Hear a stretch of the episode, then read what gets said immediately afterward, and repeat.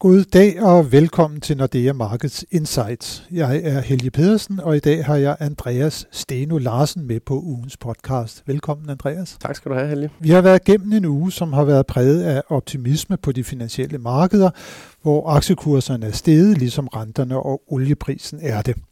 OECD kommer også på banen med en ny prognose, som forudser en vækst i verdensøkonomien i år på hele 5,6 procent. Det er faktisk 1,4 procentpoint mere, end de forudså i december måned, og opjusteringen skyldes ikke mindst udrulningen af effektive covid-19-vacciner samt udsigten til en særdeles ekspansiv finanspolitik i 2021. Og ikke mindst den store amerikanske støttepakke, som Joe Biden underskriver i dag, har givet anledning til et langt mere optimistisk syn på amerikansk økonomi. Pakken er jo på hele 1900 milliarder amerikanske dollar, eller næsten 10 procent af USA's bruttonationalprodukt. Og Andreas, det er jo et kæmpe beløb, og også med til at understøtte forventningerne om, at inflationen vil fortsætte med at stige i USA. Det har jo været et af de store markedstemaer på det seneste. Men er det her så noget, som giver grund til bekymring i den amerikanske forbundsbank, som holder møde næste uge? Ikke endnu, tror jeg er det korte svar. Øh, Federal Reserve har allerede øh, sådan gjort de første indledende knæbøjninger til at acceptere, at inflationen kan komme op over deres øh, 2% mål. Og i efteråret sidste år, der lancerede de det jo lige frem som, som en form for målsætning, at de gerne ville have, at inflationen kommer op over 2%. Og det skal den nok også komme. Så jeg tror ikke, det er noget, de er sådan specielt bekymret for endnu. Men jeg vil så stadigvæk sige, at øh, hvis vi får inflationen, lad os sige et halvt procentpoint, eller måske tre kvart procentpoint over deres mål i løbet af anden kvartal, og det kan jeg godt se en mulighed for, så bliver der nødt til at, at starte en diskussion af, om det er for meget. Øh, og der er Federal Reserve sådan set ikke blevet specielt klar i spyttet endnu om, hvor meget de vil tillade, at inflationen går op over det her øh, 2% mål. Så der er meget på spil i hvert fald, men de er ikke bekymrede endnu selv. Nej, for man lavede jo det her sådan, at inflationen i gennemsnit skal ligge på 2%. Så har man ligget langt under i en periode, og nu er der udsigt til, at man kommer godt stykke over, også fordi at energipriserne de er jo steget meget kraftigt. De har sådan historisk i hvert fald en stor betydning for den amerikanske såkaldte headline ja. Hvordan går det sådan med det, man kalder for kerneinflationen, hvis det er, at vi ligesom renser inflationstallene for blandt andet udviklingen i energipriserne? Jamen, der er vi jo godt, et godt stykke fra de 2% stadigvæk. Øh, jeg mener, vi var på 1,4% point sidste gang. Øh, så, så der er vi ikke i mål. Øh, og det er jo også det, som den amerikanske centralbank stadigvæk kan henvise til, når de får spørgsmål på, på inflationsfronten. At vi er ikke i mål, når det kommer til, til kerneinflation. Igen her kan jeg sagtens se nogle, nogle perspektiver for, at også kerneinflationen kommer væsentligt op over de 2%, og så bliver det store spørgsmål jo, hvordan Federal Reserve sådan rent retorisk vil, vil takle det. Øh, hidtil har de sagt, at de kan godt acceptere en inflation, der er moderat over målsætningen på 2%. Men hvad betyder moderat? Det har vi ikke fået sat tal på. Øhm, og jeg vil ikke gætte på, at det betyder, at de kan acceptere, at inflationen er 2,5% for eksempel. Det er de få medlemmer af, af rentekomiteen, der har sagt noget konkret, har sagt 2,25, 2,3. Øh, så hvis vi kommer op over det, så begynder det at blive en, en øh, debat, som skal tages internt i Federal Reserve, også om de måske skal til at stramme pengepolitikken. Øhm, det, det er måske faktisk i spil allerede i år. Måske allerede i år, siger du, og hvis Federal Reserve skal ud og stramme pengepolitikken, så et af midlerne, det kunne være, at man reducerede det her store månedlige opkøb af værdipapirer, jeg tror det ligger på 120 milliarder dollar hver eneste måned nu. Er det øh, på tale, altså sådan det vi kalder for en tapering, eller er det på tale måske på et tidspunkt at få sat, sat renten op, hvis det er, at, øh, at inflationen den kommer til at løbe helt løs? Og i hvilken rækkefølge tror du, at, øh, at de midler de kan blive, øh, blive implementeret i givet fald? Jeg, jeg tror, du har ret i, at kronologien er sådan, at de vil starte med at kigge på deres opkøbsprogram, øh, og vil have skaleret det ned, før den renteforhold overhovedet er i spil.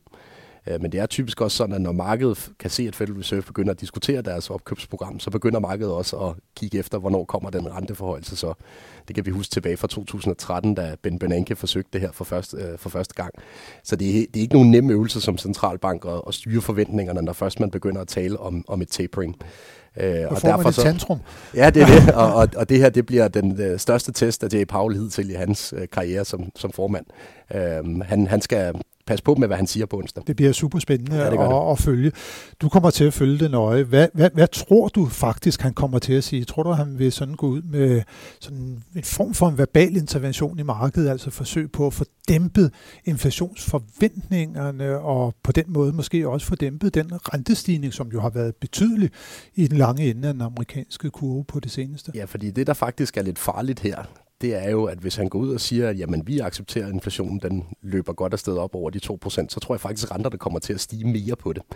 Øh, fordi markedet kan se, at Federal Reserve ikke vil komme med en respons på den inflation, som, øh, som vi ved næsten med sikkerhed kommer i anden kvartal. Øh, så jeg vil faktisk sige, at hvis han skal ud og styre renteforventningerne, så skal han egentlig sige snarere, at de ikke vil acceptere, at inflationen løber løs. Og det er en lille smule øh, øh, sådan kontrært det synspunkt, men øh, det bliver en svær en at styre for ham. Øh, så jeg tror, han kommer til at sige, at de accepterer, at inflationen øh, løber afsted. Øh, og så betyder det faktisk, at de lange renter kan, kan gå endnu højere i USA. Ja, for man må jo også sige bare, i hvert fald den store pakke, som, øh, som Biden nu kommer til at, at underskrive. Altså, nogen snakker jo om, at det kan løfte væksten i amerikansk økonomi med 3-4 procent både i år og til næste mm. år i forhold til en situation uden. Og så selvom arbejdsløsheden den fortsat er høj i USA, så er der jo en mulighed for, at man sådan relativt hurtigt med så stor en pakke igen kan komme ned i nærheden af de meget, meget lave niveauer for ledigheden, øh, som man havde før covid-19. Ja, vi fik jo senest en, en rigtig stærk jobrapport i sidste måned. Øhm, tempoet for jobskabelsen skal endnu mere op, hvis vi skal nå tilbage til niveauerne fra før krisen begyndte, før øh, bare i år for eksempel. Altså det vil stadigvæk tage nogle år at komme tilbage til niveauerne, hvis øh, selv med den stærke rapport, som, som vi fik i sidste måned, hvis den fortsætter. Så vi skal op og have skabt over en million jobs om måneden øh, netto, øh, for det her det, øh, øh, det kommer tilbage til niveauerne fra før krisen. Men det kan man også sagtens forestille sig, hvis det hele bliver genåbnet, og der er øh, alle skal ud og bruge penge osv., så, så kan det gå rigtig stærkt. Så kan det gå stærkt øh, i USA. Hvis vi lige prøver så at kaste blikket herover på den anden side af Atlanten, øh, det møde, som vi har i, i Fed i næste uge, det kommer så på ryggen af et møde i ECB i går, og der var budskabet jo fra Christine Lagarde og Company temmelig klart. Banken ønsker simpelthen at holde de finansielle vilkår for husholdninger og virksomheder så lempelige som overhovedet muligt, så længe pandemien sætter sit aftryk på økonomien og øh, på inflationen. Øh, og det øh, ser ud til, at det ifølge ECB kommer til at vare et stykke tid endnu, inden at øh, pandemien sådan helt slipper sit greb i, i Europa. Øh, meget sådan duagtige meldinger, synes jeg, omkring inflationsudviklingen. Ja, den kommer til at stige i år, blandt andet fordi energipriserne er steget, men så får vi så, at den falder tilbage igen til næste år til 1,2 procent, og for så at ende på 1,4 procent i 2023. Og det må man sige, det er jo voldsomt langt under målsætningen på 2 procent. Ja, det... Hvad kommer der overhovedet? Kommer der overhovedet til at ske noget i ECB nu her, altså udover at man måske øh, køber lidt, lidt flere obligationer? Jamen det, det virker næsten som om, de selv har kastet håndklædet i ringen på at få inflationen tilbage til deres målsætning. Jeg synes faktisk, det er ret atypisk at se en centralbank, som selv sådan på den mellemlange bane ikke tror på, at de kommer tilbage til, til målsætningen. Så det her betyder jo i hvert fald, at vi over de kommende måneder skal regne med, at ECB begynder at købe endnu flere obligationer at de bliver ved med at sende de her meget lempelige øh, signaler til markederne. Øh, og så er årsagen måske også den, at Europa, hvor vi jo indrømme, halter væsentligt efter for eksempel Storbritannien og USA i udrulningen af vaccinationsprogrammet. Øhm, og derfor er der jo ja, dele af Europa, hvor man ikke sådan lige umiddelbart kan se lyset for enden af tunnelen endnu. Øh, og det er nok også det, der er reflekteret i den måde, den europæiske centralbank kommunikerer på i øjeblikket. Ja, det fik vi jo også omkring udrulningen af vaccineprogrammet. Det fik vi jo også lidt syn for sagen bare herhjemme i går, hvor det var, at vi endnu en gang måtte udskyde den ellers øh, ret ambitiøse plan, vi har haft for, at øh, alle danskere de skulle være vaccineret i første halvår til. Nu bliver det en gang inde i august måned, og Danmark ligger jo foran de fleste andre lande i udrulningen af vaccinerne. Så det her med, at vi har et Europa, der bare genåbner her helt fuldstændig til, til sommer, den kan vi måske godt øh, skyde en, en hvid pil efter, eller hvordan og hvorledes? Det er i hvert fald nok ikke vaccinationsprogrammet, som sørger for, at vi kan genåbne. Vi kan håbe på, at sæsoneffekterne er med os lidt af, hvad vi så sidste år. Øh, så vi får medvind fra stigende temperaturer og den her slags øh, effekter, som også har en betydning for smittespredningen. Men vaccinationsprogrammet er åbenlyst udskudt i forhold til, hvad vi havde regnet med tilbage i januar, for eksempel. Desværre. Øh, det er nok den korte besked. Det er den korte besked omkring øh, vaccineprogrammet. Men hvis vi lige vender tilbage til øh, Lagarde i går, hun var inde og sige, at vi fører ingen form for rentekurvekontrol. Men hvad er det så i virkeligheden, at man sådan forsøger på, når det er, at man bruger det her kæmpe opkøbsprogram, altså pandemiprogrammet, 1850 milliarder euro er programmet på. Er det ikke, at man forsøger på at holde de lange renter nede, mens at øh, de korte, jamen de bliver jo holdt nede gennem pengepolitikken? Er det ikke en form for rentekurvekontrol, sådan dybest set? Jo, det er da lige nøjagtigt, hvad det er. Øh, jeg tror, de, de klynger sig til, til det halmstrå, at de ikke har sagt præcis, hvor den lange rente skal ligge henne, som man for eksempel har gjort i Japan. Øh, så det er nok forskellen mellem et øh, meget konkret rentekurvekontrolsregime og det, den europæiske centralbank gør.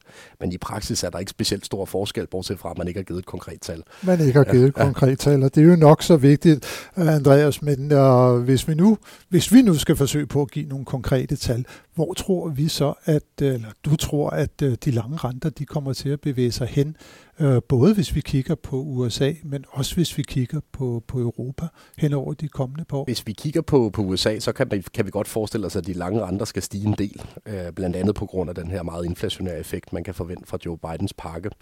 Øh, så der kan vi sagtens forestille os, at de stiger et halvt til et, et helt procentpoint over de kommende år. Øh, I Europa vil det helt tydeligt efterslæb, øh, og man kommer ikke til at få en en-til-en effekt i europæiske renter, måske snarere maksimalt en fjerdedel af effekten eller noget af den stil. Øh, så der er meget, der tyder på, at, at USA's rentekurve er væsentligt mere i live, end den europæiske rentekurve er. Øh, blandt andet også øh, drevet af de forskelle, der er rent retorisk mellem de to centralbanker. Så en amerikansk rentekurve, som er mere i live end den europæiske, det kan vel ikke undgå så at få nogle effekter så for det, der ligesom binder de to sammen, nemlig valutakursen mellem USA og, og euroområdet? Nej, det er jo en af de ting, vi holder øje med, når vi øh, kigger på, på dollarkursen fra et dansk perspektiv. Det er jo, om der er stor eller lille renteforskel mellem USA og Europa, og øh, der taler øh, tingene entydigt i en retning i øjeblikket, nemlig den, at amerikanske renter stiger relativt til europæiske danske renter. Øh, og det plejer over tid at få dollaren til at blive styrket. Øh, det, det regner vi sådan set også med kommer til at gentage sig den her gang. Vi, vi ser en stærkere dollar i horisonten. Vi ser en der, stærkere dollar i horisonten. Herhjemme har vi så haft en dansk krone til gengæld, der har været stærk over for euroen. Vi har faktisk ligget på det stærkeste niveau i omkring fire år her på det seneste.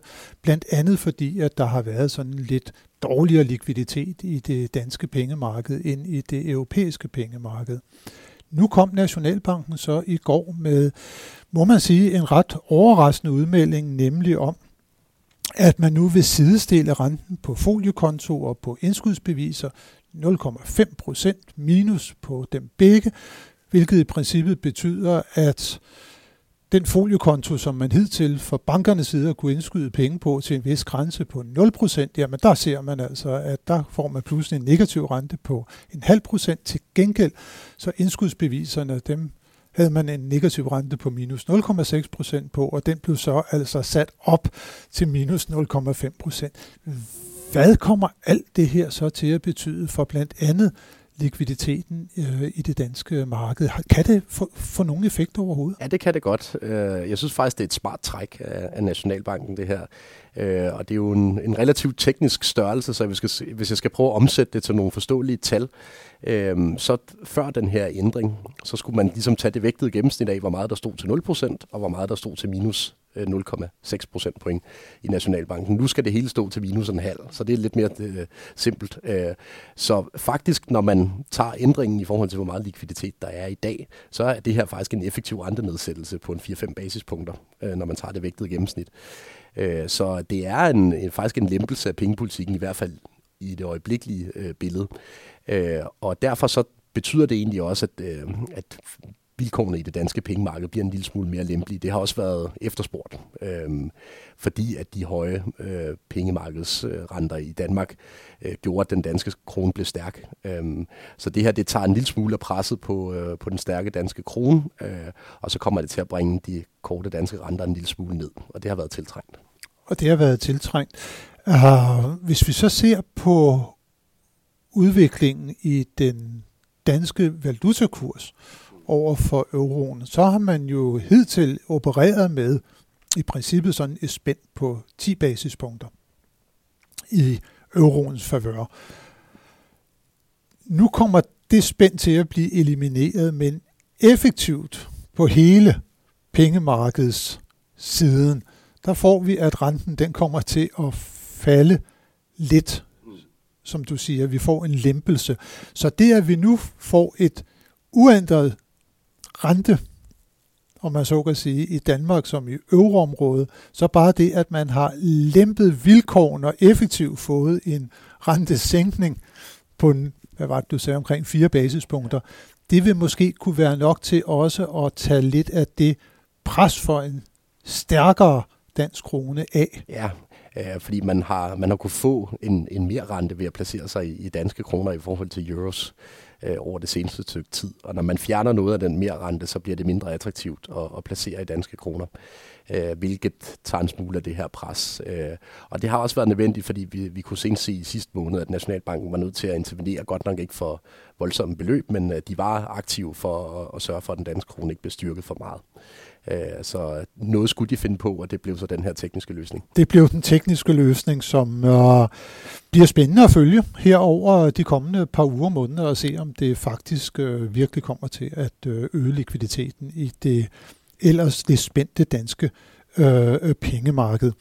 Men Andreas, hvis vi nu lige vender blikket mod øh, næste uge, så er det en uge, som må vi konstatere er lidt tynd på nøgletalsbegivenheder. Til gengæld så er det en rigtig stor centralbankuge. Vi har allerede snakket om møde i den amerikanske forbundsbank, men der er også interessante møder både i Bank of Japan, i Norges Bank og så i Bank of, uh, of England.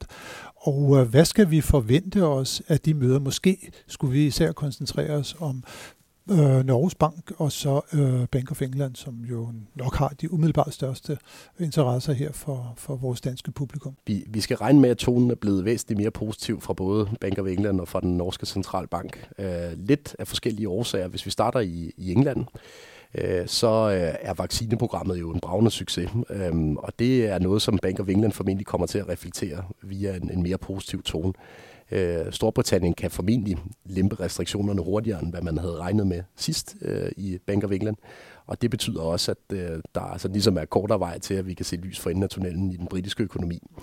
Øh, så det er meget det, der kommer til at være i fokus i morgen. Hvad, hvad tænker den øh, britiske nationalbank om, om vaccineudrulning? Og det er formentlig positiv.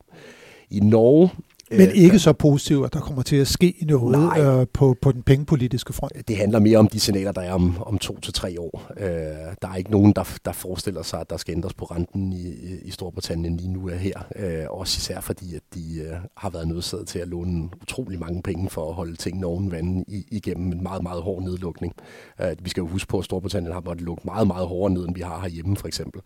Øh, så på den måde har de nok også haft et større incitament til at få de her vacciner til at køre hurtigere. Ja, det hul, som det britiske økonomi er råd ned i, er også meget større og ja, dybere meget, meget større. End, end, end, end det hjemlige er. Øh, og derfor har den britiske centralbank, hvis vi går tilbage til, til slutningen af efteråret, lød de jo meget, meget pessimistiske, og de var også ved at, at begynde at forberede banksystemet på, at der skulle være negative renter i Storbritannien. Jeg tror, de bliver taget helt af tapetet nu. Øh, fordi det er ikke et instrument, de er særlig, er særlig glade for at skulle benytte sig af, men det var ved at komme i spil sidste år. Øh, vaccineudrulningen har så reddet dem fra det. Øhm, I forhold til Norge, så øh, har vi jo set en meget, meget markant stigning i olieprisen, øh, blandt andet drevet af, at øh, OPEC øh, plus et par lande mere øh, stadigvæk holder øh, udbuddet nede.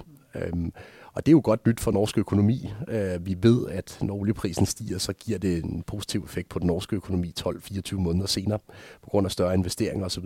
Og det er øh, faktisk øh, det, som den norske centralbank kommer til at reflektere via et signal om, at renten faktisk kan blive sat op allerede i år, tror jeg. Det så vil der, så være der, der er den, i spil. Ja. den nationalbank i hele verden, der tidligst kommer ud og strammer pengepolitikken. Ja, øh, men det er jo også fordi, de er så øh, olieafhængigt et land, at øh, når olien stiger, så skal den norske rente op. Så skal den norske rente op, og ja. når den kommer op, så har man også lidt at tage af, ja. hvis det er, at den skal ned igen. Men øh, det bliver spændende at se, øh, hvad der kommer til at være af meldinger fra øh, centralbankerne i næste uge. Jeg vil sige uh, tusind tak, uh, Andreas, for at du var med os i dag. Tusind tak til alle lytterne, som også har hørt øh, på vores øh, insight omkring øh, udviklingen på de finansielle markeder. Det håber vi også, at I vil gøre, når vi er tilbage igen i næste uge med friske nyheder.